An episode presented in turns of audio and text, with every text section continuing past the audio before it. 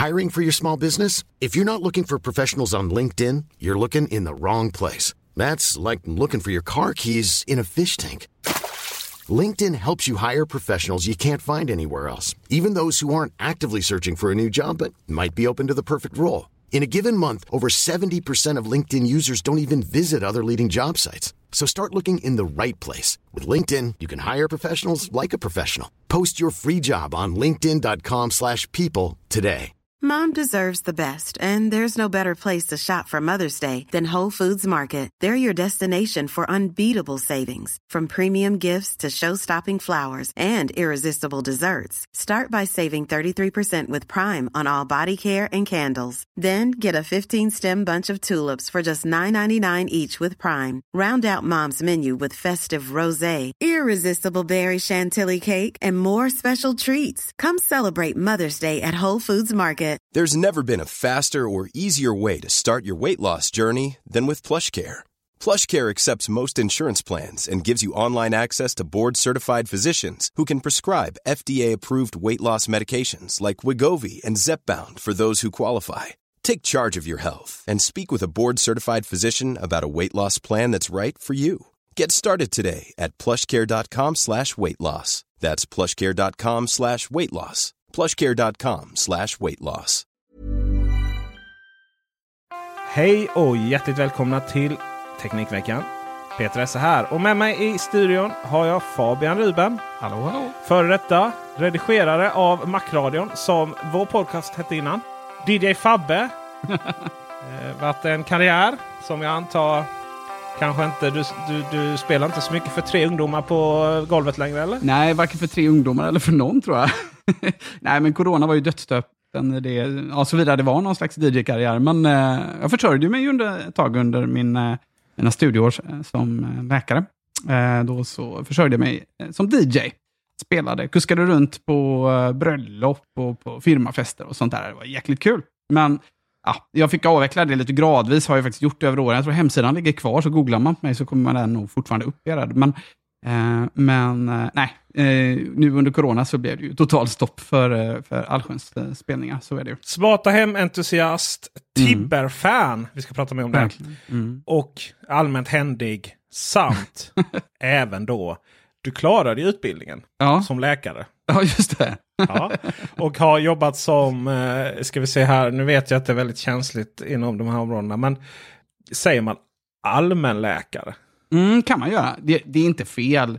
Eh, allmänläkare, Det är bara inte distrikts- rätt. Ja, precis. Distri- distriktsläkare, kärt barn. Men allra helst så vill ju specialisterna i allmänmedicin kalla sig för specialister i allmänmedicin. Men är inte, är inte hela poängen att vara specialister är att man inte jobbar med allmänmedicin utan att man jobbar med lillfingret eller någonting annat konstigt sådär. Som bara en läkare brukar man säga. Nej men då får vi prata med den läkaren. Han är den enda som kan det här. Ja, men det Eller där är ju, det, och kan man säga faktiskt att min specialitet har ju faktiskt ett eh, identitetsproblem, så är det ju. Eh, just av den här anledningen. Vi, vi är ju specialister och gått en specialistutbildning på fem år faktiskt, som den ju är. Eh, och eh, rent tekniskt är vi specialister, men samtidigt så ska vi kunna lite av varje. Så det är ju, ligger ju någon slags inbyggd paradox i det. Sen finns det saker som vi har liksom proklamerat är våra saker att eh, bara ta, som ingen annan är, expert på egentligen, utan som vi är expert på. Till exempel att prata med patienter. Det är Det är ju en bra grej sägs det att kunna göra. Vi har en tanke med att du är läkare. Du har ju Mm. varit med som just då vi pratat, eh, inte just som eh, kanske DJ, men som vi pratat mycket smarta hem. Vi har Mm. pratat om Tesla. Du har Mm. ju Sveriges största, Nordens största kanske. Norra Europas kör vi på. Norra Europas, nej, världens största podd om elbilar på svenska. Ja. Ja, precis så. Exakt. Ja, men så får man säga. Eh, bilar med sladd, ja. Som vi har kört sedan 2016, fortfarande Väl igång. värt Mm. att lyssna på. Jag har ju fått både en och två avhyvlingar här. Mina, jag laddade faktiskt, jag har gjort en YouTube-video nu om när man ska ladda upp 100% av Ja, batteriet. bra. Ja, bra. Snyggt. Det Det har jag när man- missat, men det ska Eh, jag Nej, den kommer, den kommer, den kommer. Det är när man befinner sig i Gislaved kan jag säga. Okej. Och har ungefär 30 mil till närmsta laddare. Nästa Okej. laddare. Ja, då... Hur man laddar 80% i Gislaved, det, det ser vi fram emot att se. Ja. 100 procent. Eh, du vet, jag kör ju en bil som väger som två Tesla Model X. Så att eh, jag, Ja, jag, det. jag, det drar ju en, drar ju en sådär Eh, den mäter ju per 10 mil. Då, Mm. Så den, den drar ju i vinterväglag eh, när det är lite kallt ute och jag kör motorväg Mm. eh, 40 kilowattimmar per 10 mil. Alltså f- 4 kilowattimmar per mil. Då, va? Det är helt sjukt. Det är ganska, det är ganska mycket, det är exakt dubbelt så mycket. Jag har förstått som en... eh, Som, ja, som mer, mer, än dubbelt så mycket Mer, skulle jag säga. ja. Mm. Däremot så får man ju säga när man eh, sitter där och kör på gis, eh, vägar i Gislaved i 80 Mm. och när liksom det är nästan samma temperatur ute som inne. Då är det ju som att den inte drar något batteri överhuvudtaget. Liksom. Mm. Så då var det så här, du vet, jag började bli lite stressigt då för att jag skulle ju då som sagt komma fram till en legendarisk eh, gratisladdare på 150 kilowatt i Flädje utanför Bjärred i Skåne. Och, den, och då var det liksom så här att nej, det här går ju inte. Så då, då, eh, dels så saktade den ner då till 100 på motorvägen. Och äh, det, det var Du det gjorde jag den gjorde själv, eller? faktiskt. Ja, jag gjorde. Ja, du gjorde det. Mm. Ja, precis. Eh, från 120 då som det är på eh, här nere i de skånska motorvägarna. Um, eh, och då, då stod ju mätaren still. Då drog det ju ingenting liksom. Det är ju så sjukt ändå hur intressant det är skillnad i, hastighet. Så. Ja. Eh, kom en video om det där. Jag misslyckas alltså att sätta igång en laddare. Jag, jag, jag försöker sätta Ja. igång laddaren bredvid och lite sådana saker. Det är en ganska rolig film. Det där är en klassiker kan man säga. Men också, också en klassiker med din Audi E-tron som du inte nämnde, men som jag nämner för jag vet att du råkar ju ha en sån. Eh, den är ju hungrig eh, på elektroner, den där bilen. Så är det. Det är det. Det är ju ett känt problem med den faktiskt. Jag vet inte om man skulle säga att det är ett problem. För det är ju förväntat att Ja. om man tar en traditionell gigantisk tysk Mm. SUV. Ja. Slänger ut motorn och stoppar in en elmotor. Och du har startknapp och du har liksom hela, hela paradigmen du har från en bensinbil. Alltså du har... Mm. Du har, du har inte satt igen allting, fronten ja. helt liksom. ja. det är så här, det måste det. alltså så fruktansvärt dåligt luftmotstånd. Uh, men den går ju också som en, eh, som en tysk SUV också. Som Ja. är ju fantastiskt härlig Och köra. Sen är det ju kvalitet det som här en tysk också. SUV. Ja. Eh, Det är ju eh, det, är ju det, det, är ju det liksom som gör också att man kanske inte alltid har mest den sunda bränsleekonomin och så. Och sen, sen, ja, sen så den har inte ens inbyggt eh, eget infotainmentsystem, alltså inga egna appar. Nej, nej. Och eh, som utav en händelse så har vi då kommit fram till veckans Mm. nyheter som vi ska prata lite om innan vi går in på varför du ska vara med här som Dr. Fabian. Då. Och det är ju att Android Auto då har kommit ut till Sverige officiellt. Just det, och det är då inte den här CarPlay-motsvarigheten va? Jo. Mm. Eh, utan det här är liksom det som finns i Polestar och så eller? Nej.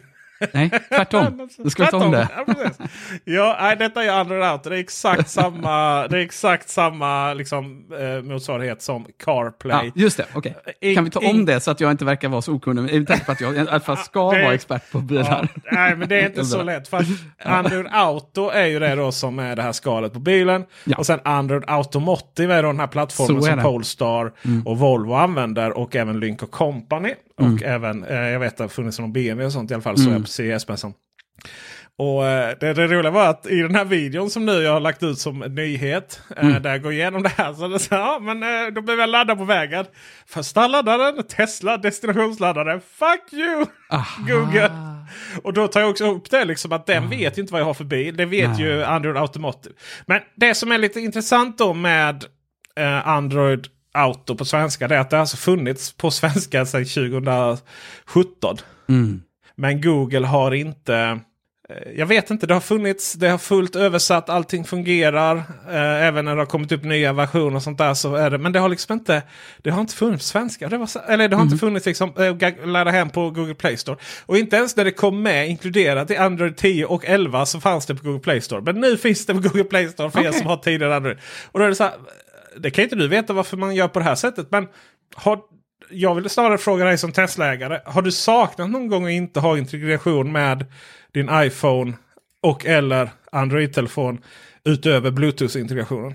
Alltså det var ganska nyligen som jag började få, få pröva köra eh, Apple eh, CarPlay. Då. Jag har ju en, en iPhone då förstås. Men, ehm, eh, och, och, och det är faktiskt väldigt trevligt. Jag måste hålla med dig eh, där eh, Peter, för det, du har liksom ändå hyllat det. Liksom. Det är trevligt, men jag, jag saknar liksom den här mer täta integrationen med bilen. Liksom, när det gäller, alltså gränssnittet på, på, på, på en bil är liksom viktigt tycker jag. Det är liksom inte bara något som man klistrar på för min del. Och det är det jag känner lite grann att Apple CarPlay och, och säkerligen även Android eh, Automotive, nej, eh, Android Auto, så heter det. Ja, det är Eh, ja. Nu ja, det är Jag tycker att det är lite svårt det där, man blandar lätt ihop dem, de heter nästan samma sak. Men, ehm, eh, nej, så att, eh, det finns fördelar med det, men alltså, har man ett så extremt bra gränssnitt som Teslorna har, då saknar man ju inte det överhuvudtaget, kan man ju säga. Ehm, sen finns det ju massa buggar och sånt hos Tesla också. Och så. Men nej, svaret är nog nej i och med att jag kör Tesla. Det får jag säga. Det som jag framförallt, det finns två saker som jag vill repa Tesla-lacken för. Eh, det är så vi gör, vi som kör tyska bilar. Vi, vi, vi, vi kör, Mm. Det är, vi, vilket inte är så svårt, för det är väldigt tunn lack på de bilarna. Ja, okej, vi vi oss inte liksom att och, och ge amerikanska bilar det här. Utan nej, det ska repas lacken. Mm.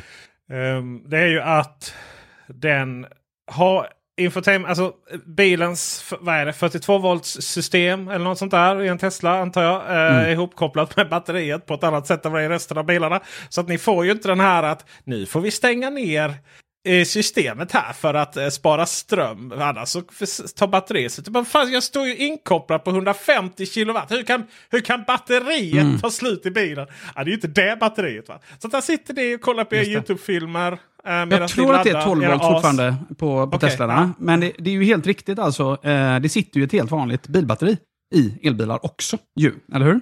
Eh, och det. det. ska då helst laddas över från det stora batteriet. Men det är inte alltid det gör när man står still av någon anledning. Det där är ju egentligen bara mjukvara förmodligen. Så att det där går ju att lösa. Det är faktiskt hårdvara. Jaha, ja. eh, som eh, det finns. Alltså, du vet om man, om man sitter där och ska bygga en bil. Ja. Eh, och så sitter man där på internet. Okej, men vad, vi ska bygga vår nya bil och då behöver vi klicka Mm. hem eh, 15 000 sådana här. Och vi behöver klicka hem den här. Och så står det så här. Den där magiska lilla omvandlaren mellan Mm. bilbatteri till ja, 12 volt system eller 48 volts system som det är i till exempel är Volvo. Så. Mm. Det är ju det som krånglar för övrigt. därför de blir stillastående. Ja, men den här, omvand- den här lilla eh, adaptern där emellan. Ah, vi hoppar den. Den kostar ändå fem öre. Liksom. Ah, det, den, den är inte beställd. där. Nähä, nej, så då, då, då sitter man där och laddar och, så, och lyssnar på musik eller någonting. Och så bara hej, vill du koppla ner skärmen här så att inte du blir strömlös? Ditt as. Eh, nej, det vill jag inte. Och det är ju det ena som gör att Men jag vänta ett fattar- tag, här nu, när laddar den då? För jag menar, någon gång måste det ju laddas. När du kör. Ja, det är bara den här kör. Ja, men det är ju konstigt. Det är ju precis som alla andra bilar. Det är ju så här. Ja, det är ja, konstigt. ja, men det är ju, det är det är ju för att bygga, det är fortfarande så att till exempel den här E-tronen. Jag vet faktiskt inte om den har för jag har aldrig fått det på E-tronen. Men på Volvo-bilarna, både plug-in hybriderna och på Polestar och elbil, eh, Volvo elbil så har de den. Att, alltså det är som vanligt. Och det känns som att det fortfarande är så att den här plattformen den byggdes en gång i tiden med bensin, diesel och eh, hybridplattformarna, eller p- hybridlösningen in mind. Man tänkte inte på ren elbil och så vidare och så har man fått lösa det. Det är därför man har kardal, kardaltunnel och lite Ja, sådana och jag saker. kan säga att direkt när jag sätter mig i en bil, eller vet du vad? Redan när jag ser den på avstånd så kan jag säga, nej, det här är ingen riktig elbil. Nej, Liksom. det är ingen riktigt, nej. För det, ja, men det är så jag känner kring det. När man inte har tagit elbilstänket hela vägen, man har inte byggt den från grunden och upp som en elbil. Polestar som faktiskt inte är, är byggd som en elbil hela vägen upp, lurar faktiskt mig ändå, måste jag säga. För den är så liksom välgjord eh, och översatt, måste jag säga. Jag tror att det är ju sista... Det där är ju en plattform då man kom på det där i slutet. Så det är Mm. därför den lurar dig. Och det är också därför man har en kanaltunnel överhuvudtaget eh, på den bilen. För att man tänkte det att shit vi måste kunna få plats med batteri. Man presenterar ju den plattformen till och med med ett batteri just där. Alltså liksom i, Ja, i, i animeringarna så har man ett Rauch-batteri. Eh, men, eh, och sen det andra är ju det här liksom att okej, jag ska från A till B, men då får du stanna där och ladda. Liksom. Jag får ju verkligen sådär, nej jag vill inte ladda där, nej jag vill inte ladda på Ionity för det kostar eh, 10 kronor. eh, för att jag har inte aktiverat mitt Audi, Ja. Audi Charge Card som ger mig, eh, ger mig 3,50 på dem i ett år. Liksom. Eh, nej, då vill jag ladda på någon B, eh, BE-laddare någonstans där i Falkenberg. Så jag får hålla på sådär och i olika synsar. Det, det är de två grejerna jag, jag verkligen skulle vilja. Det är ju halva upplevelsen. Jag skulle nästan vilja säga att de, de enda riktiga elbilarna som eh, som är byggd som elbil, känslan av det eh, som jag liksom själv har provat det är ju Ja, alltså jag skulle säga Honda i, eh, men Mm, framförallt kul bil. ID3 Mm. ID3-plattformen. Liksom. Ja, och Teslorna Eh, förstås. Ja, alltså utöver Tesla, men det var ju underförstått Mm. Fabian. Skaffa, skaffa ett själv, Tesla självkänsla. Men jag måste säga liksom att det är ju den här biten som Tesla har löst. Det, är Ja, det ju, det. det här är ju aldrig ett problem för oss Tesla-förare. Det är ju så. Så det, det är bara att beklaga och hoppas att, eh, eh, att Ionity eh, taggar ner sina priser lite grann och skärper sig och att eh, kanske Tesla skärper sig och släpper in lite andra tillverkare på deras eh, la se, vi laddningsplattform. får väl la se. Eh, Det finns ju, de släpper ju in men då är det vissa krav som gör att det är svårt att Ja. eh, gå med på. Till exempel att du aldrig får stämma Tesla och lite sånt. Till exempel, ja, precis. Ja. Mm. Eh, vi ska se om vi kan gå igenom en till nyhet här utan att vi lyckas komma in på Tesla. Eh, Google eh, Nest Hub 2 kommer till Sverige i maj. Och den stora nyheten med den är ju att du kan ha den vid ditt sängbord. Och det är alltså inte den, eller jo sängbord heter det. Det är alltså inte den som har kamera i sig. Utan den, den, den sitter inte där och tittar på när du ligger och läser dina Harry Potter-böcker. Men däremot vad den då har är att den eh, via radar eller något liknande följer din sömn då. Alltså det vill säga det, det antar att det är hur du rör dig i eh, sängen. Och Fabian Ruben, behöver vi ha in mer sensorer i sovrummet? Alltså jag vet inte, jag har en god vän som eh, hade på sig sin Apple Watch eh, vid ett mer eh, erotiskt tillfälle i sängen. Ja. det han hade glömt var bara det att han också delar träningsdata med alla sina kompisar, bland annat mig. Eh, så att vi var ju några stycken som undrade varför han hade ställt in, för han var väldigt nyfiken att se hur många kalorier det där gjorde av med. Eh, Mm, det kan man ju förstå. Ja, det, var liksom, det, ja, men det kan jag också relatera till. Det är ju spännande att se. Då hade han matat in yoga på sin Apple Watch. Och eh, ja, då fick vi ju alla en notis där, 01.30, om att det gjordes yoga. Och då blev vi lite fundersamma och frågade vad det, vad det var för något. Så det var ju pinsamt. Nej, svaret är väl nej. Jag, det beror ju på. Det finns ju alla de här smarta apparna och, och, och så som mäter din sömn och så. Och jag tycker det är jättekul med hälsoappar. Eh, men jag tror också att en del eh, mår nog inte så bra eh, av det. Men om man mår bra av det och tycker det är kul, ja, men kör på. Man kan problematisera det, men man måste inte problematisera det. Kan jag tycka. Den här, nej, just det. Den här var väl, den, här hamnar för att vara mellanting. För den mäter. Men den mäter visst inte så bra. Så att, den, eh, nej, det är väldigt svårt. Och jag rör mig väldigt, väldigt mycket i sängen. Även om Mm. jag, även om jag eh, sover gott så vrider jag runt mig. Och det är visst, min syster är likadant. Och sådär, Mm. liksom. eh, det är visst jättejobbigt att sova bredvid oss. Och därför så kan jag tänka mig att den kommer säga till mig att nej men du har inte alls sovit. Jag bara, ja visst. Ja. Och det är ju ett sådant tillfälle där man undrar, har jag rätt? Eller den här, det här armbandet eller den här sensorn som står på nattduksbordet, eller hur? Det är väl så. Jag, jag använder aldrig sådana saker. Jag vet Nej. om jag sovit bra eller inte. Jag känner det liksom. Man är trött eller inte. Det är ganska Mm. enkelt. Vi går vidare till ett ämne som jag tror... Alltså nu är vi testar marker igen. Aj, aj, aj, aj, aj. Massa herrans nya saker i Google Maps på ingång. Det ska bli mycket bättre. Det är inomhus navigering på flygplatser, köpcentrum, tågstationer.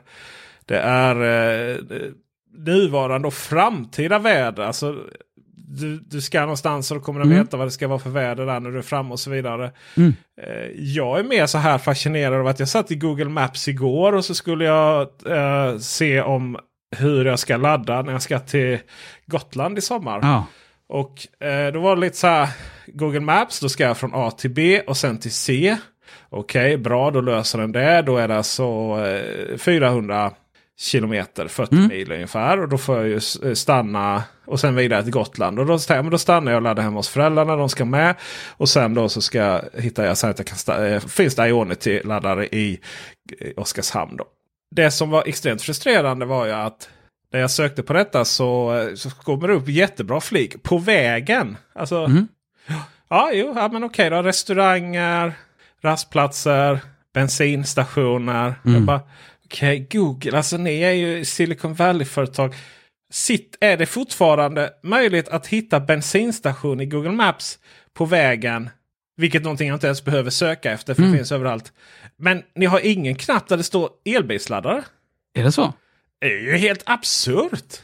Alltså det är ju faktiskt helt sjukt. Du, alltså då har jag ju ett supertips till Google, vilket bolag de ska köpa, köpa upp, eh, för att få det här implementerat snabbt och, och säkert. Eh, det finns en kille som jag har glömt namnet på, men vi har haft lite kontakt med honom i Bilar med sladd också, som har byggt eh, förmodligen det världens bästa ruttplanerare för elbilar, som heter A Better Route Planner. Bara Okej. googla på. Eh, och han är svensk. Eh, och den här ruttplaneraren där matar du in vilken bil du har eh, och eh, vilken, vilka fälgar du har. Du kan gå ner till ganska fin detaljnivå. Jag kan till och med inte- integrera det med API med Tesla och lite andra elbilar. Eh, så att du har koll på hur laddningen ser ut och kan följa det längs färden. Och sen så matar du in vart du ska och, eh, och sen så gör den resten. Planera Nice. laddare och allting åt dig. Ja, medan du eh, då, då ska använda den helt enkelt. Det ska du göra. Den är Ja. faktiskt riktigt bra och den går att lita på. Och den tar liksom hänsyn. Jag vågar inte svara till väder och så, men den, den, ja, det skulle inte förvåna mig. För den här killen är, han, han är skarp alltså. Vi, Ja. eh, vi har ju haft kontakt med honom i och med att eh, mitt nya bolag som vi kommer in på alldeles snart, eh, Hälsa Hemma, har eh, också med ruttplanering att göra. Då. Så att, eh, då har vi haft lite kontakt med honom också i, i den frågan. Då. Ja, men här har vi då, medan du gav detta supertipset så har jag tagit fram här, Malmö, Oskarshamn och så lägg till dis- destination Ronneby. Och sen skicka vägbeskrivning till vägen via E22 tar det 3 timmar och 59 minuter. Uh, utforska Oskarshamn. Restaurang, hotell, bensinstationer, parkering. Nej, mer då. Banker, apotek, avhämtning. Men nu är du på Google antar jag? Yes. Livs, livsmedelsbutiker, Ja. postkontor, sjukhus. Okej, men då, din poäng det här är att det finns ganska mycket annat lullull, men inte elbilsladdare. Ja, exakt. Ja. Och ska vi se här om jag tycker det så. Och Nej, sen har jag ett annat då längs, Detta var i Oskars, eller Utforska Oskarshamn. Mm. Sen har jag då eh, längst upp eh, här nu på vägen. Här, lägg till bensinstationer längre fram. Nej. Hotell, lägg till Mm. hotell längs Ja. vägen, rastplatser. Mer trycker jag. Ja, Men det måste vara under mer. Det är klart det måste vara. Eh, boende, hotell, campingplatser, mat och dryck, restaurang, café, snabbmat, livsmedelsbutiker, tjänster, rastplatser, bensin, banker. Det var väldans vad den vill att jag ska stanna vid banker. Va? Och sen saker att göra, sevärdheter, evenemang, parker, museum. Vad är det här? Nej, det är faktiskt konstigt. Till och med, jag tror Apple Maps har stöd för elbilsladdning till och med. A betterrouteplanner.com. Det var ju ett legendariskt. Eh, Ja, men den är bra. Den är riktigt bra. Eh, Minst lika bra som Teslans egna äh, beräknare. ska Ja. Japp, japp. Vi får väl se om de här nyheterna tar med elbilsladdare eller om det bara är ett svenskt perspektiv. Sen den sista nyheten är att stockholmarna får månadskort i mobilen 7 april. Jag såg det. Grattis Stockholm! Ja. Varför är ni alltid sist på allting? Ja. Det precis, det får du fråga den gode Attefors eller någon om, tror jag. Eh, men eh, nej, jag vet inte. Hur, hur är det nere i Skåne? Har ni kunnat blippa på något eh, vettigt sätt eller? Vi bytte ju till appen tror Ja. jag först av alla då. Mm. Tyvärr på grund av Apples trams. Det Mhm. vill säga att, att det inte man får tillgång till NFC. Eh, För om du inte så här typ myndighet och någon folkomröstning eller någonting i Storbritannien och Mm. någonstans till. Eh, så då är det ju QR-kod. Du blippar ju. Du tar ju fram den på skärmen och sen så Mm. blippar du med en avläsare i bussarna. Det. Men de, de är skåningar blixtsnabba här nere i Skånetrafiken. Det var när Corona kom så stängde de eh, bussarna längst fram på två eh, röda sekunder. Och sen så tog det ytterligare två dagar då för att flytta bak eh, de här sensorerna eh, och gå in där bak istället. Ah. Oj, på två dagar bara? Oj, Ja, det vad bra. för att eh, jag fick en utskällning att jag inte blippade. Jag bara, men den var ju inte här för igår liksom. Ja, det var snabbt. Ja, precis. Ja. Och, men då du, du liksom köper eh, vad du vill ha. Om du vill ha en enkelbiljett, 24 timmars biljett, eh, ännu längre, Mm. för 42. Och sen så om du vill ha då 30 dagar. Du kan även låna ut dem och sånt. Sommarkortet är ju väldigt populärt att köpa. Det är rätt billigt och sommaren. Och så kan du låna ut det. Mm. Eh, däremot så kan du inte låna ut det, klicka runt och låna ut hur mycket som helst och, och så. Utan det är rätt många. Du får bara låna ut ett per, per dygn och sånt. Men, Mhm. ja, men jättesmidigt. Så, kul, men kul för stockholmarna. Eh, Mm. Grattis! Det är igång den 7 april. Sist Det jag åkte eh, buss i Stockholm, ska jag säga, då var det ju sådana pappersbiljetter som typ Remsen de hade hur stämplade. länge som helst. Ja, det är helt sjukt. Ja.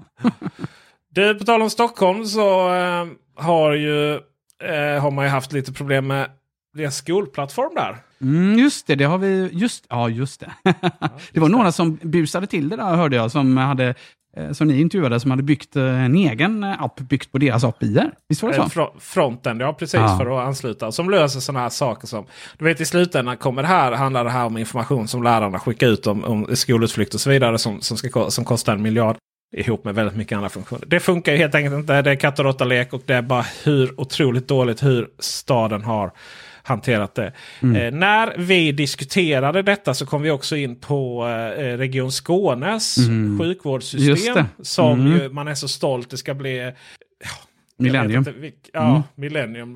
Det är Så, så, när- det är eh, så Millennium. hybris namn liksom. Mm. Och det ska Ja. då bli liksom det största systemet to rule them all. Mm. Och det kommer vara jätte, jättebra. Och allt vi har hört nu eh, liksom rapporterat som har varit att vissa eh, vissa specialister då, inte dina kompisar på specialist inom allmänmedicin utan andra delar då. Ja, det finns inte stöd för det i det här i det här systemet. Som man då har köpt upp. Jag hoppas du kunna berätta lite mer om vad det egentligen man har köpt mm. upp. Och sen så, eh, men man får inte heller samköra med andra system. För det finns principbeslut om att inte använda då API då på det här sättet.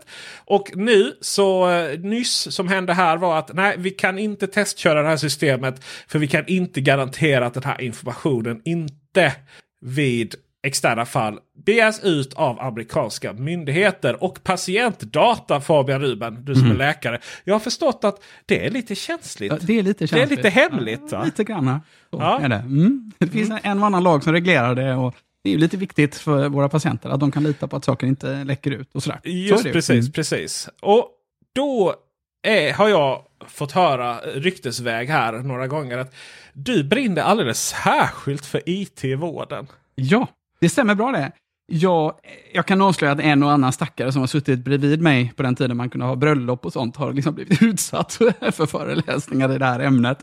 Eh, nej men vård-IT är någonting jag verkligen, verkligen eh, brinner för. Det är lite av min eh, verkliga specialitet får man faktiskt säga. Eh, jag är ju eh, utvecklare och eh, självlärd sådan ska vi väl säga i och för sig eh, och eh, driver Eh, Eh, för full, eh, sån här, eh, för full transparens så ska jag säga att jag driver ett bolag som samarbetar, alltså en kund till mig, stor kund till mig, är ett annat journalsystem än just Cerner Millennium då, som vi just nämnde. plus att jag ju driver Hälsa Hemma, har precis startat upp det här startupbolaget där vi åker hem till patienter och optimerar för att kunna åka hem till patienterna som en app kopplat till det i Göteborgsregionen. Då. Men vi planerar att komma även ner till er i Skåne och till Stockholm inom kort också. Men visst, det här är ju verkligen och har blivit en eh, lite trendig sak de sista åren, vilket jag tycker är väldigt kul. Att äntligen, äntligen är det våran tur att digitaliseras på riktigt. Liksom. För det som hände på 90-talet, det, det blev inte alltid så bra, kan man säga. Då. Eh, vad hände då? Nej, men, eh, ska vi ta det från början? Hur mycket tid har vi? ja, kör liksom. För att sen så sen, sen därefter när vi har problematiserat allt detta. Mm. Då ska vi dessutom komma in på lösningen då som ju är då mm. ditt, ditt nyss nämnda hälsa hemma här. Så, precis. så att för varje, varje grej du liksom problematiserar ju mer har du att lösa sen. Ja, men så är det. Eh, ja, men, eh, en gång i tiden när man bestämde sig för att gå från de här pappersjournalerna, där någonstans på mitten av 90-talet skedde, eh, på lite olika tider. Man var ändå ganska snabbt på det här då. Då, um, då frågar man förstås läkare och sköterskor och så, vad är det ni vill ha? Det man vill ha är det man känner igen. Eh, och det är i regel då en pappersjournal. Så att i princip alla de system som byggdes är eh, att man simulerar en vanlig pappersjournal egentligen. Eh, det är ett slags Word-dokument, fast mycket sämre än Word redan då. Eh, och så är det liksom möjlighet att kunna läsa det och läsa prover och läkemedel och sånt i olika delar av ett eh, sjukhus och så. Problemet är att det här skedde i olika etapper och det var många inblandade. och det gjorde att alla köpte in sitt egna lilla system. Så ganska snabbt förstod man att här behövs ju ett behov att kunna prata med varandra. Då varför har man ett behov av att prata med varandra? Det kan låtas, ja. det kan låtas dum fråga, men jag tänker vilka är det som inte kan prata med varandra och som behöver prata med varandra? Ja, men precis. För att det är ju de här systemen vi lever med idag, så jag tror att ändå en del av er kan känna igen det här. Att det inte alltid känns som att vården riktigt vet vad de håller på med. Eh, att ibland faktiskt är så att eh, vi inte riktigt vet eh, vad är det som händer på sjukhuset egentligen, om du har varit där på akuten. Vad var det som hände där egentligen? Inte. Ja, måste vi fråga om det? För det är nämligen det absolut lättaste sättet för mig att och ta reda på det. Det finns sätt idag för mig att ta reda på om du har varit på akuten, Peter, och du kommer till mig sen till vårdcentralen, för de har sagt nej, du får gå till vårdcentralen, de, på akuten. Uh, men då har jag i regel inte något underlag alls framför mig. Det finns lite system jag kan logga in i, men det är ganska krångligt och tar en massa tid. Så, men det här 1177, jag ser mm. ju mina journaler Ja, jag vet. Så att, ja, precis, nu går vi, spolar vi fram tiden här lite grann, okay. då, men, men uh, vi, kan, vi kan komma dit, till, till den nationella patientöversikten och, och uh, 1177 som i viss mån då hänger ihop. Då väldigt mycket var centrerat kring journalen på 90-talet. Och eh, Det var också så att på 90-talet, för eh, er som levde då, höll på att säga, eh, då hade vi en helt annan par paradigm inom mjukvaruutveckling. Scrum var inte upptäckt, eh, till exempel. Det var inte uppfunnet eh, än då. Eh, och vill man veta mer om hur Scrum fungerar kan man titta på den utmärkta serien Silicon Valley till exempel, eller hur? Eh, har du sett den?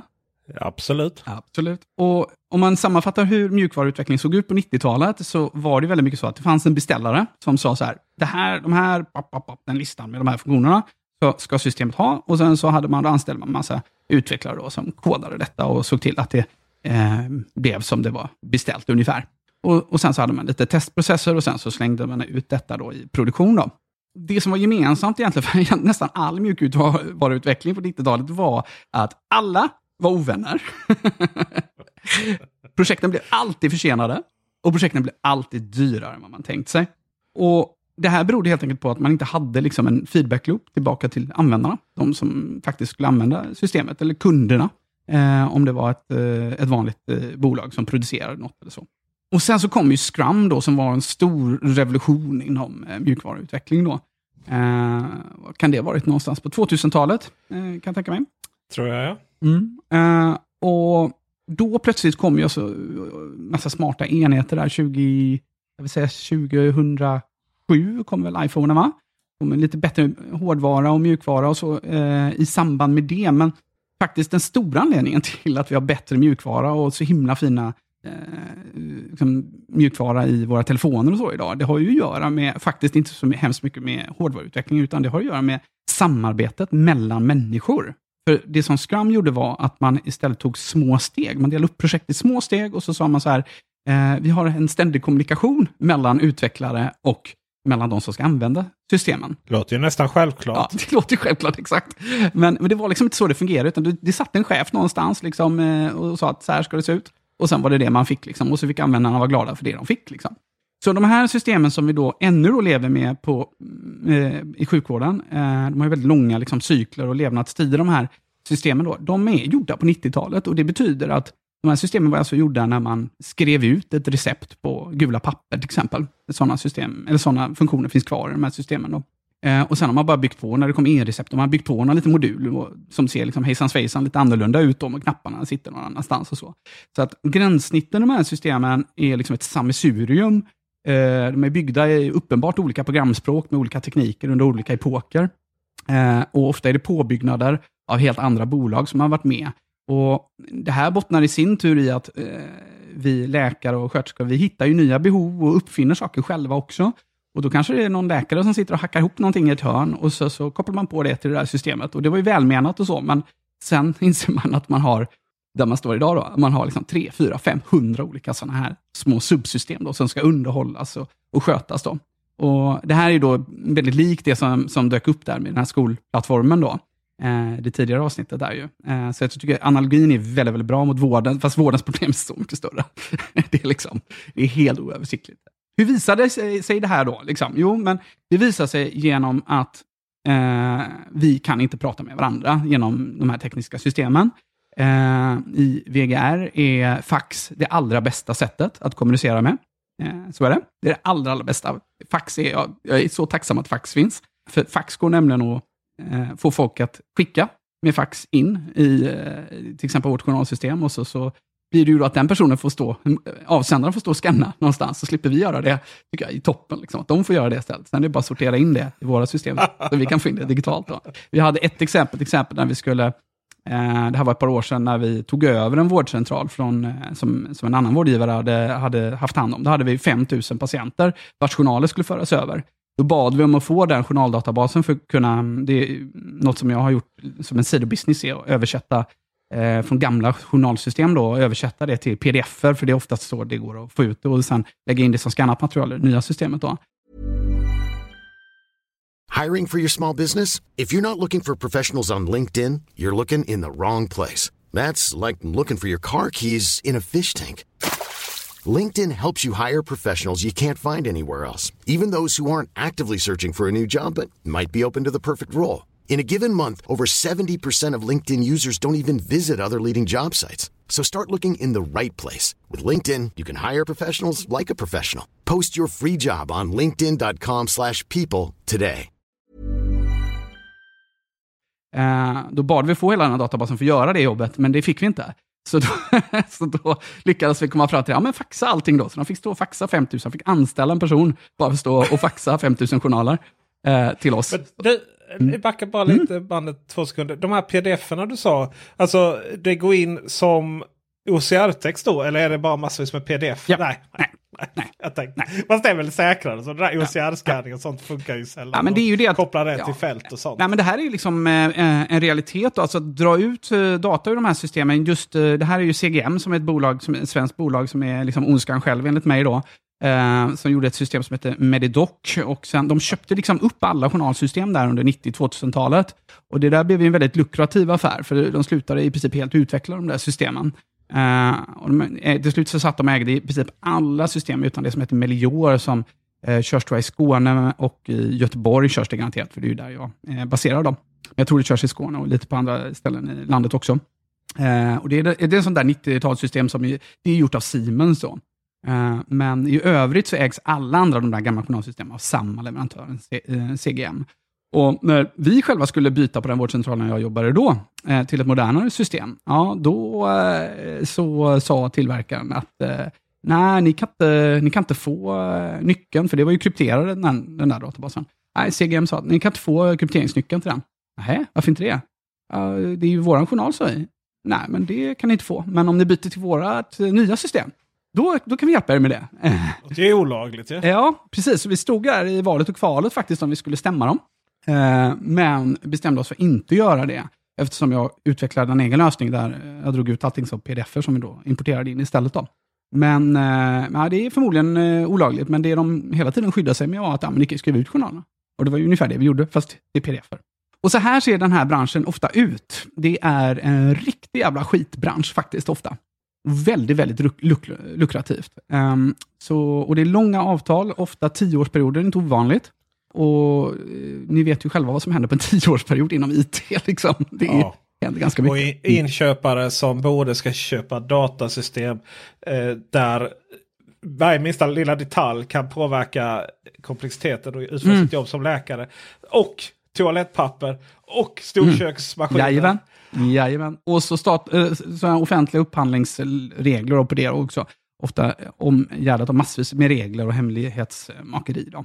Eh, men fördelen med att driva en privat vårdcentral, då, som jag har jobbat på tidigare också, det är ju just att då, eh, då omfattas man inte av lagen om offentlig upphandling. Då kan man välja vilket journalsystem som helst.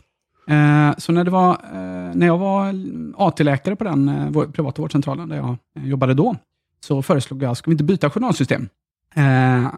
För då hade jag hittat en liten leverantör som heter Webdoc. Och det var ett helt webbaserat system som jag tyckte verkade vara bra. Det var en snubbe som hackat ihop det på sjukhuset Kalanderska, som är ett eh, privat eh, sjukhus här i Göteborg. Han hade hackat ihop det för sin urolog, pappa. Eh, och så frågade jag, kan, vi inte, kan inte vi hjälpas åt så anpassar vi det till primärvård? Och det, det gjorde, gjorde vi. Och min chef sa, ja, men det är bara att köra, det kan inte bli värre än det vi har nu, sa han. eh, så jag drev igenom det och eh, sen de kommande åren så samarbetade jag ganska mycket då med, med Webdoc för att eh, utveckla det till, eh, anpassa det till primärvård. Och idag är det IVGR är det största journalsystemet bland privata eh, vårdgivare. Då. Eh, så, de har en ganska stor del av marknaden i Stockholm också. Då. Och eh, parallellt då med min läkargärning så har jag då drivit ett bolag som bygger incheckningsterminaler som då integrerar med Webdocs, eh, Web, Webdocs journalsystem. Eh, så så är det. Och nu lever vi med de här systemen då. Eh, och som sagt, ingenting pratar med något, så det är papper som gäller och fax i bästa fall. Eh, som tur är så har till exempel Webdoc en funktion där man bara kan trycka på en knapp och då åker det iväg som sådana här e-brev till posten, du vet, som man kan se ibland. Det är samma som jag tror är påkopplat till Kivra och sånt där. Det är lite, lite kul för att man bara trycker på en knapp och så är det helt magiskt att det liksom åker iväg till posten krypterat och så skrivs ut och frankeras till posten och så åker det ut som papper då. Det är som, alltså som sen läser det. Men det blir lite så att det skiter ju jag i. Det är bara, det är bara det är smidigt på vår sida. Så är det lite grann då. Ja.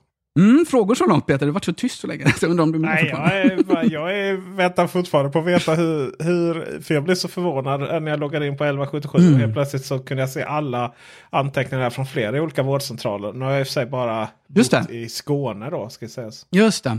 Mm, jo, men alltså, det där är ju då ett projekt som infördes. Det är inte så gammalt ändå. Det kan vara, vad kan det vara, 5-10 år gammalt. Ja, inte mer än fem kanske. Och mm, det, det man har gjort nu då, det här tycker jag är en ganska bra approach egentligen, även om det gjordes på lite märkligt sätt då. Ehm, just det här, om vi börjar med den här änden att patienten ska läsa sina egna journaler. Ehm, jag frågade en tysk professor det en gång som var föreläste för oss om journalhantering. Ehm, så har ni det i Tyskland, att eh, medborgarna kan logga in och läsa sina egna journaler. Han förstod inte frågan, kan jag säga. Och så fick jag förklara någon minut för honom att alltså, våra invånare kan logga in och läsa sina, vadå på nätet sa han. och det visade sig att i Tyskland så är det liksom, det, det krävs överläkarbeslut för att man överhuvudtaget ska kunna få ut sina journaler. Ja, ja det, alltså det är ju, jag har inte läst så. Jag, ja, men du vet, man vill inte ens läsa vad någon har skrivit om en. Liksom, typ. Ja, alltså det här var ju lite kontroversiellt, därför att journalen är ett arbetsverktyg för oss som, som har kommit till då att eftersom ingenting pratar med något så är journalen liksom ändå en central plats då och allting är byggt kring den. Så vad är journalen egentligen? Jo, men alltså, det är ju dels ett dokumentationsredskap, alltså rent lagligen, så att det inte jag ska bli av med min legitimation, att det syns vad jag har gjort och eventuellt inte har gjort. Eh, och diagnoser och sånt som sätts. Men det är ju också så att nästa person ska kunna ta upp tråden nästa gång. Liksom. Så att om jag har någon tanke om någonting så ska det finnas med där. Så att den personen kan plocka upp det eh, nästa gång och läsa det. Då. Och det funkar ju bra när man är på samma enhet, eh, på samma vårdcentral eller så, eftersom man då ju har samma system. Eh, men det är ju också liksom, eh, det, det, är också kanske en, en, del av en remiss till någon som är helt utomstående som ska, ska läsa det där. Alltså den fyller många olika funktioner och en minnesanteckning till mig själv dessutom. Så att jag ska kunna, kunna plocka upp min egna tråd nästa gång jag träffar patienten. Vi har kanske haft tusen patienter eh, emellan. Och i det så ska då patienten in och läsa. Och jag måste erkänna att jag var rätt så ordentligt emot det när det, när det kom. Sen gjordes det lite studier i Uppsala, om jag minns rätt, som visade att eh, det var inte så dumt faktiskt att visa journalen för patienterna, för de blev mer engagerade i sin vård. Förvisso var det några som missuppfattade eh, de, de journalord vi använde. Alltså, problemet med journaltext är ju att det är helt vanliga svenska ord. Eh, I regel lite så här, eh, medicinsk språk i Sverige är en blandning av tyska, dålig latin och engelska och svenska i denna enda virvar. Och det är väldigt lätt att missuppfatta och tro att man förstår vad som står där. Jag vet själv att jag läst min egen journal innan jag var läkare och förstår nu att jag helt missuppfattat det. Det kan vara så här, patienten förnekar ont i axeln. Då kan man tänka så här, oh, han är i förnekelsestadie här. Han, han, han, han, har inte, du vet, kan man ju lätt missuppfatta. Det betyder bara att ja, men, han har inte ont i axeln. Han säger att han inte har ont i axeln. Det är det enda det betyder. Liksom. Så att vi använder svenska ord och uttryck lite märkligt. Liksom. Eh, man kan skriva Eh, eh bedömer att patienten är förtjänt av den här och den här behandlingen. Förtjänt det, av? Jaha, skulle jag inte vara, vara värd den behandlingen? Liksom, så. Det är inte men det, det är ju lite som det här, eh, alltså, innan man förstod det här att du vill ju verkligen inte ha ett positivt testsvar. Om Nej, du har exakt, in, exakt. Om du har lämnat in för ja. eh, någon könssjukdom mm, eller någonting. Exakt. Eh, ja. den dagen ska vara väldigt negativ. Ja, Exakt. Ja. Men i vilket fall som helst, så, så den där Uppsala-studien visade faktiskt att det var ganska bra. Då, visst, det var en del som blev oroade över saker som stod som var onödigt och så, men i stort sett så var det faktiskt väldigt positivt. Faktum är att jag ändå får hålla med om det. Det har blivit ganska bra ändå, men vi som skriver, vi blir ju lite begränsade. Och det, alltså det kan till exempel vara ett fall om du är hos mig Peter och så har du lite mystiska symptom som jag inte riktigt förstår mig på, varav några kanske skulle kunna vara cancer. Då måste jag ju någonstans kunna förmedla det i journalen. Om jag eh, liksom själv ska kunna plocka upp den tråden eller en annan doktor träffar dig nästa gång. Då måste man ju kunna liksom få med det någonstans i journalen. Då. Eh, men samtidigt så kanske det inte är, misstanken är så svag att, liksom, att mm, sitta och bolla det med dig när det är ett kort besök, vi kanske har kort om tid till exempel. Eh, det, det, är liksom svårt att kommunicera det med, med dig på ett bra sätt, vilket jag optimalt ska jag göra det, men det är, det är inte alltid liksom det låter sig göras helt enkelt. Det, det är så det kan vara. Eller till exempel att man kommer på efteråt, efter att jag har träffat dig. Och så får jag inte tag på dig i telefon. Så bara, Fasen, det där kan ju faktiskt vara liksom en malignitetsmisstanke ändå. Ja, men då, då, behöver det finnas i journalen någonstans. Och så går du in och läser dina journaler och så, och så blir du kanske jättechockad när du gör det. Då. Så det finns en del saker som är knepiga. Eh, men nu ska man ju veta att det finns fält i journalen som inte publiceras på 1177. Det kan vara bra att veta. Eh, det finns också väldigt många delar av journalen som man inte tänker på som patient. Jag menar, journalen är inte bara textjournal, utan journalen består också av kanske EKG, labbprover, massvis med metadatafält om dig som patient, som i regel faktiskt, till och med när du begär, begär att få utskrift av det, som du ofta faktiskt inte ens får. Men som du får, alltså, antar jag, har du rätt att få ut. Men jag är inte säker på att det alltid går ens att få ut all data ur alla system, om jag ska vara ärlig, med tanke på hur gamla de är. Så. Vad säger du om det, Peter? Blir du chockad?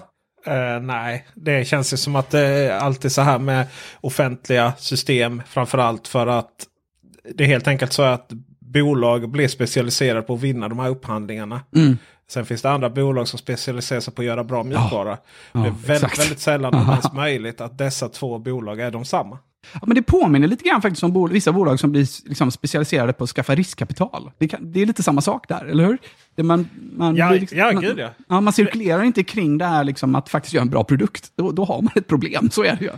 Jag läste om var det Odd Molly nu som hade beslutat sig att de skulle sluta sälja kläder och istället eh, jobba med fastigheter. Det var så här, okej men spännande. er kompetens har aldrig varit kläder. Det har liksom Ja. varit att driva bolag Ja. och få in pengar. Ah, ja.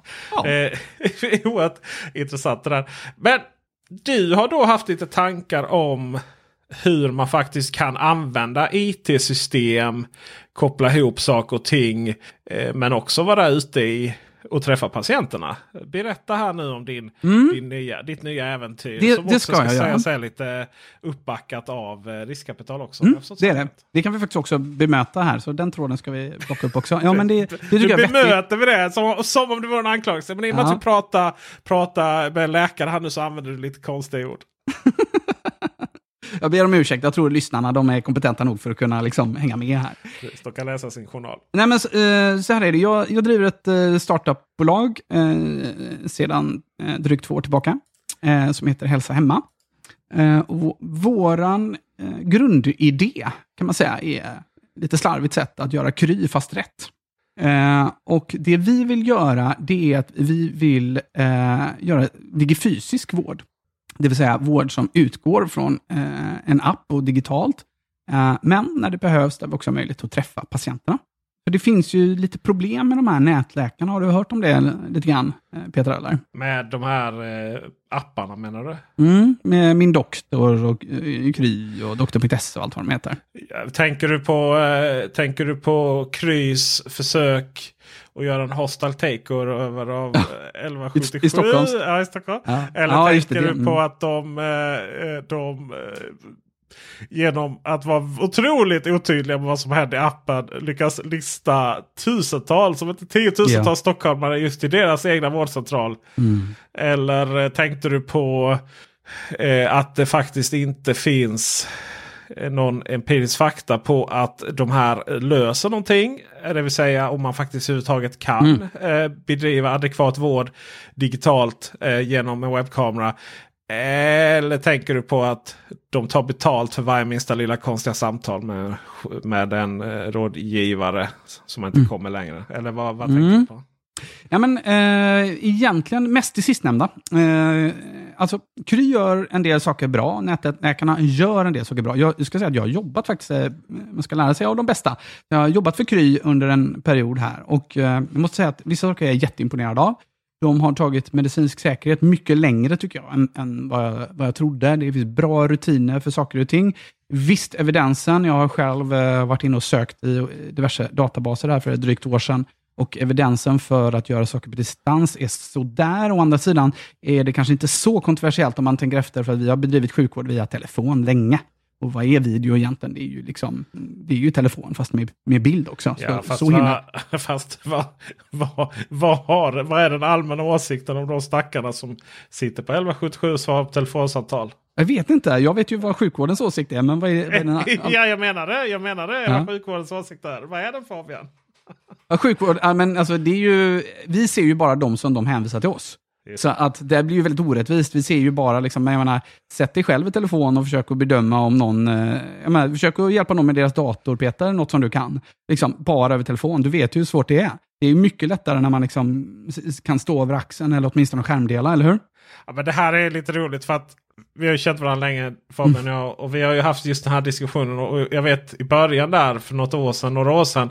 Så var du, tyckte det var liksom att de skickade in både kreti och Ja. pleti som inte Ja, vård. Liksom.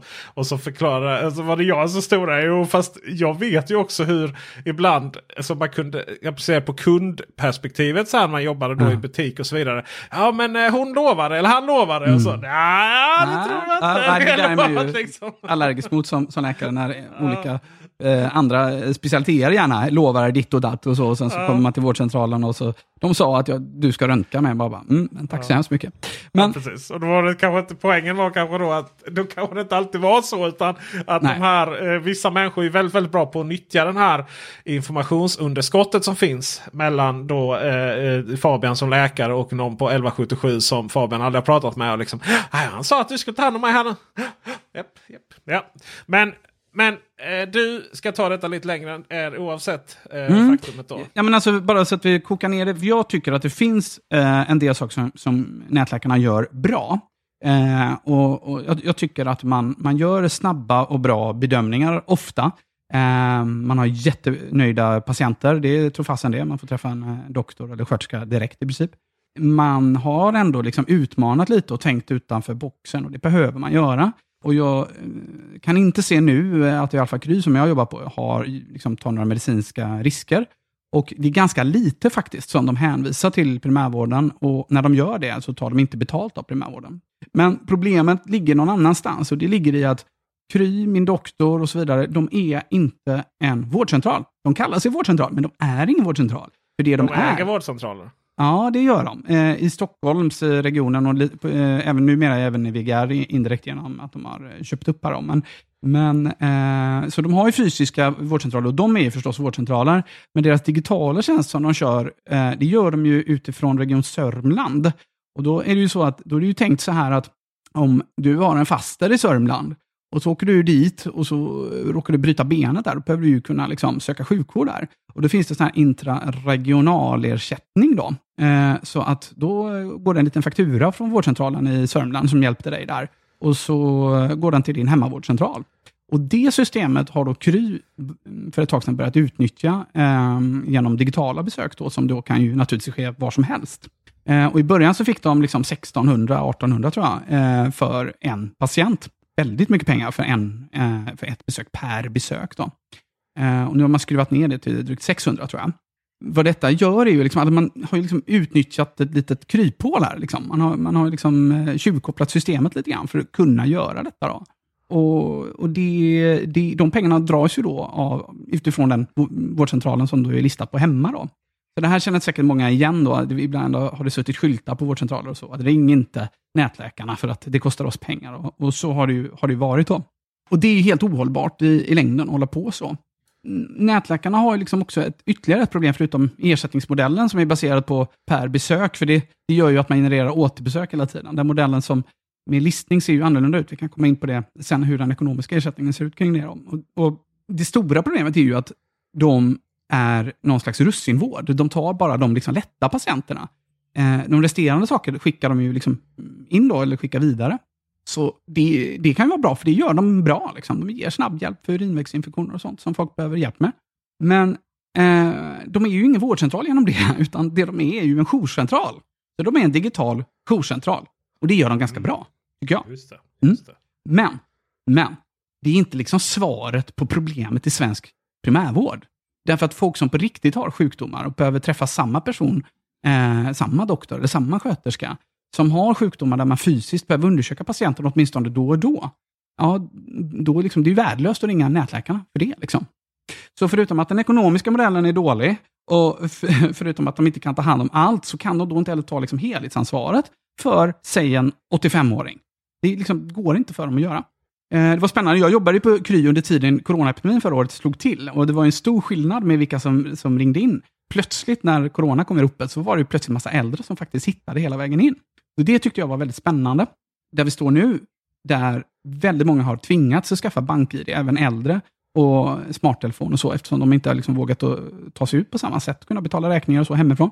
Ja, då, då står vi faktiskt i en lite annan miljö, vilket gör, då kommer vi till hälsa hemma, vilket gör att eh, läget för oss ser eh, ännu bättre ut än vad det var när vi egentligen startade. Vi startade ju där även innan coronaepidemin. Då. Så, eh, det vi vill göra är vi vill liksom trolla bort väntrummet, precis som nätläkarna. Men vår idé är att vi har riktiga listade patienter. Vi är en vårdcentral. Vi tar inte pengar från någon annan. Vi är inte en nätläkare. Och Det systemet fungerar som en skolpeng ungefär. Vi får x antal kronor beroende på hur gammal du är eh, och vilket kön du har, och ungefär vilka diagnoser som man sen sätter på dig. Eh, och Det får vi liksom oavsett hur många gånger du hör av dig till oss. Och Det tycker jag är ett himla sympatiskt ersättningssystem. För att det gör ju att om vi löser ditt problem Peter, om vi faktiskt hjälper dig och gör dig frisk så att du slipper komma tillbaka, ja då tjänar vi pengar. Hänger du med? Det är ju bra. Mm. Det känns som att det är lite så det borde funka. Ja, det är lite så det borde funka och allt fler regioner går åt detta. I Skåne ser det ut så här också och VGR tycker jag, det är inte perfekta systemet, men det är, det är väldigt bra. I eh, Stockholm går man allt mer åt det systemet också faktiskt. Du, varför, eh, varför just Region Sörmland förresten? När vi är inne på olika regioner. Jo. Det är ju det som gör det ännu värre, därför där är digitala besök gratis. Så där har alla nätläkarna eh, nu eh, etablerat sig. Eh, och Det gör då att det ironiska är att vi, om vi har ett videobesök med våra patienter, måste vi ta betalt 100 spänn. Men hos Kry är det gratis. Är inte övriga regioner lite eh, sura på Ja, Sörmland då? Eller? just det. Du kanske har hört om det. det eh, Västra Götalandsregionen har förklarat krig mot nätläkarna och eh, kommer vägra att, betala dem. Eh, säger de. Men det där kan nog dröja innan det eh, tar effekt. Tror jag. Det ska utredas och sådär. Och det dröjer nog innan det, innan det verkligen händer. Eh, men så att, det vi vill göra är ju liksom ett svar på att faktiskt lösa liksom, sjukvårdens eh, behov, alltså problemen i primärvården, med dålig tillgänglighet, för så har det varit. Det är svårt att få tag på en tid på vårdcentralen och patienterna vill ha snabb hjälp. Så det gör vi via vår Hälsa Hemma-app. Där startar man ett ärende och sen så är det liksom integrerat med vårt journalsystem och det är integrerat på vår sida. Så att vi försöker skjuta in så mycket som möjligt in i, vår, in i appen. Vi måste vara tillgängliga på telefon. Vi måste kunna finnas med viss bemanning på plats på vårdcentralen i Göteborg och det, det har vi. Men vi förväntar oss att ha de mesta besöken digitalt och sen då via hembesök. Så att behövs det, då åker vi hem och klämmer på en mage eller lyssnar på ett hjärta eller lungor. Men herregud, jag vill inte åka till någon vårdcentral om ni kommer hem till mig. Nej. Vad ska jag behöva göra för att du kommer hem och klämmer på mig Fabian? Ja, precis. Det är faktiskt, eh, alltså det, det är ju det som är så, så, så snajsigt med detta. Det är då startar du ett ärende i appen och är det så att vi hamnar där att ja, men, det här är, är liksom, det här kan vi inte släppa bara. Liksom, I det vanliga fall där liksom en nätläkare hade hänvisat till en vårdcentral, då, då planerar vi ett hembesök. Och det hembesöket, då har vi eh, med egenbyggd eh, teknik, så har vi gjort en, just en ruttoptimerare. Då. Och här blir det ju tekniskt kul på riktigt, liksom, för det där är ju det gamla handelsresarproblemet, jättesvårlöst, erkänt svårlöst problem. Då. Men när vi började vända och vrida på det så ser vi att ja, men, ja, men vi är inte först att gjort det. Liksom. Jag vet, ni har haft med, var det Budbee ni haft med i podden här tidigare? Japp, det är så. Och, så det är inget gammalt problem och, och vi har tittat mycket på liksom, fraktbranschen, hur de gör. Men när vi tittar på vårt case så är det faktiskt ännu bättre och mer lämpat för ruttoptimering än eh, Budbee. För Budbee vill bara bli av med sina paket så snabbt som möjligt och mottagarna vill naturligtvis ha paketet så, så snabbt som möjligt så man inte håller i lager och sådär. Hos oss kan det vara så att vi har en först en, en digital kontakt och sen så kommer vi fram till att eh, ja, men det här är jätteakut. Eh, vi måste ta det idag och gå hem och klämma på magen idag. Eh, men det kan också vara så att ja, men, eh, det här kan vi göra om en vecka. Och vi har till och med patienter som ska träffas årligen. Vi vet ett helt år i förväg att vi ska träffa den här patienten. Och när vi då även får ett tidsperspektiv och inte bara ett geografiska parameter här att spela med, ja, då kan vi plötsligt lägga patienterna i geografi rätt i rutten och i tid rätt i rutten. Så det våra läkare och sköterskor gör är att de säger bara till systemet hur akut det ska vara, det här besöket. Och sen så gör systemet resten. Eh, och kommunicerar automatiskt med patienten eh, och föreslår liksom ett antal tidslottar då, när vi kommer, likt mat.se och liknande. Och då kommer vi på en tidslott mellan eh, en eller två timmar. Och naturligtvis är det så att man ska inte vänta på er om man ligger eh, och krälar i sina egna spyor. Utan då kanske man ska ringa 112. Då ringer man 112, eller åtminstone 11, eh, 77 i värsta fall. Men jag menar, man kan alltid ställa frågan till oss. Om man ska välja, om man väljer mellan 112 och 1177 så är det väl i bästa fall 117 tänker jag. Ja, ja men exakt. liksom. Precis. Jag menar det. Men herregud Fabian, det här känns ju som det mest perfekta vårdprodukten som finns. Varför har ingen annan gjort just den här kombon då? Ja, alltså just den här kombon är faktiskt helt unik. Det är ingen annan som, som gör detta eh, inom liksom, eh, vårdcentral. Det finns diverse olika lyxtjänster där man kan få hem en doktor för 2-3 tusen kronor har vi sett. Ehm, och såklart, vanliga vårdcentraler gör ju hembesök också. Men de gör så lite som det bara går. Därför att det är ju så att om man då är på en vanlig vårdcentral och så um, ska man göra ett hembesök, ja, då behöver man ju blocka tre, fyra tider för att åka ut och sen tillbaka igen. Eh, och sen ta nästa patient. Men egentligen är det inte så konstigt, för att om man, om man gör något väldigt mycket, då trimmar man organisationen efter det och blir bra på det. Och för de andra att ställa om sin verksamhet och inte bygga den från grunden baserad på digitalt och hembesök i första hand. Eh, ja, men då, det, det, blir, det blir svårare att komma ikapp helt enkelt. Jag menar, det är inte omöjligt att kopiera. Vi kommer säkert få copycats på detta, men det gäller att springa snabbare. Så är det. Ja, eller uppköpsförfrågningar. Mm, ja. Kommer du sälja dig själv till Kry? Ja, du behöver inte svara på det. Nej, men det tror, jag, det tror jag faktiskt inte. Det beror ju på priset, tror jag på att säga. Men eh, alltså, vi har en ganska, um, apropå det här med riskkapital, då, det här är anledningen till att vi behöver riskkapital. För att eh, i princip alla bolag i den här branschen är dopade med pengar. Om inte vi ger det så blir vi antingen i bästa fall uppköpta, i värsta fall helt ut bortkollrade och någon kopierar oss. Jag menar, Kry och gänget har ju extremt god ekonomi med all sin, Eh, all, allt det riskkapital de har tagit in. Då. Det har inte varit svårt att hitta pengar till detta kan jag säga, för att det är nog så att det här är en ganska bra idé. Eh, och Det betyder då att eh, vi har kunnat tacka nej till ganska många där vi inte tyckte att det känns rätt i magen. Eh, vi har i vårt aktieägaravtal en skrivelse som handlar precis om att eh, det här är ett långsiktigt projekt. Det ska gagna skattebetalare och patienter. Och det, vi ska liksom utveckla ja, svensk primärvård genom eh, innovation.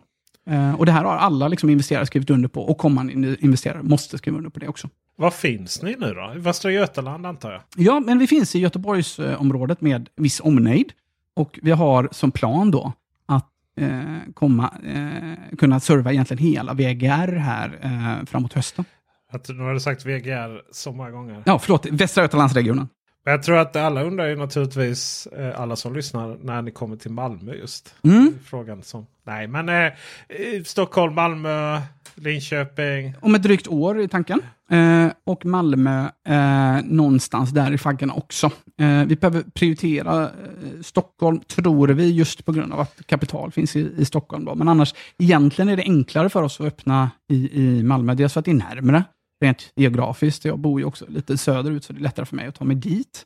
Eh, men också för att eh, systemet i, i Skåne liknar systemet i VGR, då, i Västra Götalandsregionen. Geografiskt lokalt så är det så att du tar ju dig genom Malmö på sparkcykel med Alltså för 20 minuter. Just det. Ja, vi skulle säga det att vi åker då i första hand i bil, för det är en del utrustning och så vi behöver med oss. Men då är det ju förstås elbilar som vi kör och inte Tesla. Naturligtvis! Ja, ja, så vi har kombinerat våra intressen här förstås. Har ni, har, har ni fått ändå ta så här, ja, alltså det är ju sundare att köra runt i Zoe än i, i Tesla Model X. Har ni liksom ändå, har ni ändå insett det? Ja, alltså eh, rent, det hade nog vi utesluter, jag kör ju fortfarande min Tesla och stripar den med, med Hälsa Hemma-loggan, så, så kommer det vara. Jag kommer inte byta min bil. Och är det någon eh, extremt duktig doktor eller så som ställer ultimatum att jag vill absolut ha, köra en Tesla, så, så kanske vi kan lösa det med lite personalavdrag och förmånsskatt och så. Men det är PR-mässigt är det ju ett problem att köra runt med Teslor som... Är det klart? Alltså, det är även om de är billiga i drift eftersom vi kör så mycket och det inte blir någon merkostnad, så är det ju ett PR-problem. Liksom. Men den bilmodell som vi har valt är just en Renault Zoe. Det är ju det mest logiska. Ja, det är faktiskt en jättefin bil, måste man säga. Och vi har då stripat den helt rosa, vår eh, företagsfärg rosa. Så, och den blev riktigt cool i rosa. Den blev riktigt snygg i rosa måste jag säga. Fördelen är också att du, du kan aldrig bråka om höjden på sätet för det går inte att ställa in så. Det är bara, det är bara fram och bak. Där. Det är väl egentligen det, enda, det, är egentligen det enda problemet med den bilen. Ja. Eh, samtidigt så tycker jag, ja, alltså de flesta sitter bra i den. Så det, det, är väl bra. Men då, då, får ni plats liksom med utrustning och sånt här. Hur är det med vaccinering och mm. sånt? Har man, eh... Vi kommer åka ut och göra coronavaccinering. Vi får ju samma tilldelning som alla andra vårdcentraler. Det är den vanligaste frågan vi får av patienter som har bytt till oss. Eh, det är liksom, kommer ni vaccinera mot corona? Jag vill inte förlora min plats i kön och det gör du inte. Utan vi har samma tilldelning som alla andra vårdcentraler. Men med skillnaden att vi åker hem och vaccinerar då. Ja, det, det här är jättebra grej Fabian. Jag är väldigt glad att du, du har ändå liksom hållit på här med lite olika projekt. Och... du tycker det har gått knackigt hittills eller? det är inte det jag säger. Jag säger bara liksom just det här det är så kul att, att se någon brinna för mm. det här. Och jag menar den här eh, du hade liksom väntrum och sånt. Liksom försökte lösa det här. Hur, hur svårt det ibland kan vara att veta sin plats i kön. Ja, ja exakt. Ja, det, det, är riktigt. Jag har liksom. kretsat, Mina tankar har kretsat kring väntrum tidigare. Det är riktigt. Ja. Mm. Och, och, och, liksom hur, hur, hur, rätt det är och så. Det är, ju det, och det är ju det här som, det är ju när människor som jobbar i en viss bransch också har kompetensen och liksom tar den vidare. För att man vet både hur det är att vara i gruvan och man vet också om man har position och faktiskt förbättra då arbetet för alla inklusive sig själv. Så jag tror, jag tror verkligen det här kommer vara en jättebra idé. Och eh, lycka till säger jag. Tack så hemskt mycket. Jag kan väl säga det att det är just så här innovation tror jag måste ske inom vården. Det måste komma från golvet liksom någonstans. Liksom. Och, eh, problemet som när man köper upp Millennium. Har du sett Millennium förresten? Har du sett det? Nej. Det är vad det heter kan man säga. Det ser ut att komma från millenniet också kan man säga. Millennium. Innan millenniet. Ja. Eh, det ser ut som ett 90-talssystem då. Det, det, det, får man verkligen säga. Men alltså problemet är ju, då har man just hamnat i det här, man har en beställare som beställer något, man har liksom hamnat där igen. Och tyvärr är det ju väldigt mycket min, mitt skråsfel, för att alla har ropat efter ett journalsystem. Läkarna har sagt vi måste ha samma journalsystem. Men det är ju egentligen inte, det är ju inte så man ska lyssna på användare, utan så man ska lyssna så här, aha, varför vill ni ha ett? Jo, för att de ska prata med varandra. Okej, okay, vi bygger API-er som pratar med varandra istället. Så det projektet har ju väldigt stora chanser att misslyckas kan jag ju säga. Det är nästan så att man skulle ha en, ett avsnitt bara om det. Men, men det är väl korrekt uppfattat att det största problemet med det är att det är amerikanskt? Va? Det är inte det största problemet med det. Det är ett av de stora problemen som jag, som jag tacksamt ser har kommit liksom i ropet nu eftersom det kan till och med vara en dealbreaker. Problemet är ju den här Cloud Act i USA som säger att i princip alla eh, amerikanska bolag och deras eh, utländska dotterbolag har skyldighet att lämna information som de har eh, om då amerikanska myndigheter kräver det.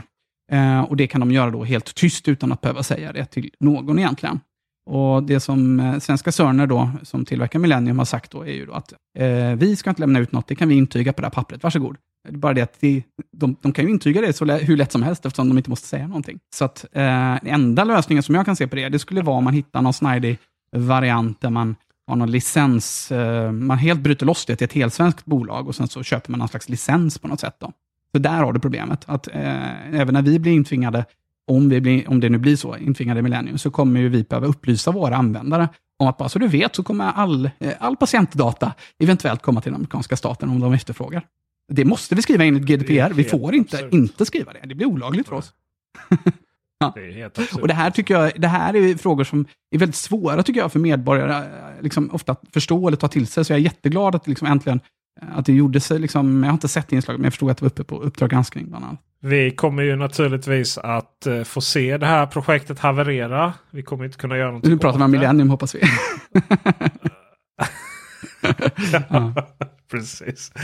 Och där, i det så får vi väl helt enkelt kanske återkomma till varför det blev så, eh, så här lite baserat på allt vi har pratat om idag. Då, eh, vi får se om du, om, du, om du är så inblandad i, i eh, Västra Götalandsregionens vård då och även, även Skåne. Så att du kanske, du kanske inte längre har möjlighet att vara så frispråkig när det väl barkar. Ja, vi får se, då får väl någon använda det här klippet ja. Eh, emot mig. Nej, men alltså, vi har ju skrivit på att vi måste byta till Millennium, så är det ju. Eh, och då får vi hitta en lösning på det. Om den lösningen i så fall är att vi får anställa en person som matar uppgifter från system A till system B, ja, då får det vara så. För det är det som kommer hända i värsta fall. Om man känner att man har doktor Rubens förtroende att vara listad hos honom. Hur, hos dig då? Hur ska, hur ska man göra det? Då söker du på Hälsa Hem. Mm, hälsa, hälsa hemma hem. i, uh, ja, just det. I, eh, I App Store i valfri App Store. Finns för eh, både Androiderna och för iOS förstås. Och eh, sen så guidar vi igenom där hur man listar sig hos oss. Och sen så kan man bara starta sitt ärende där och säga hej om man vill. Eller så kanske man har ett konkret medicinskt ärende som man behöver hjälp med. Så tar vi det där, därifrån.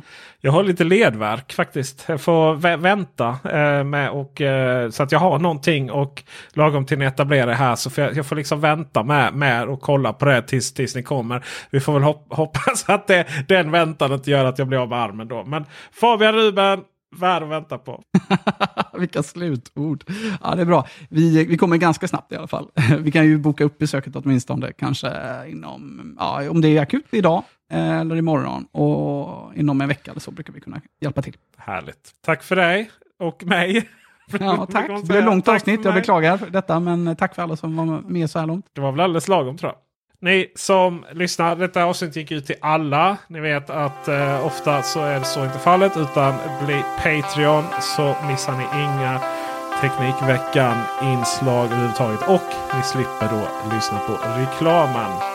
Ironiskt om det skulle vara kryreklam här och nu när vi avslutar. ha det bra, på återhörande. Hej! Hej svejs!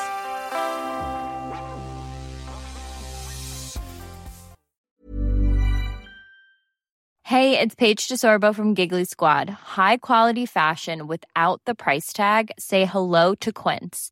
I'm snagging high-end essentials like cozy cashmere sweaters, sleek leather jackets, fine jewelry, and so much more. With Quince being 50 to 80% less than similar brands. And they partner with factories that prioritize safe, ethical, and responsible manufacturing. I love that. Luxury quality within reach. Go to quince.com slash style to get free shipping and 365 day returns on your next order. Quince.com slash style.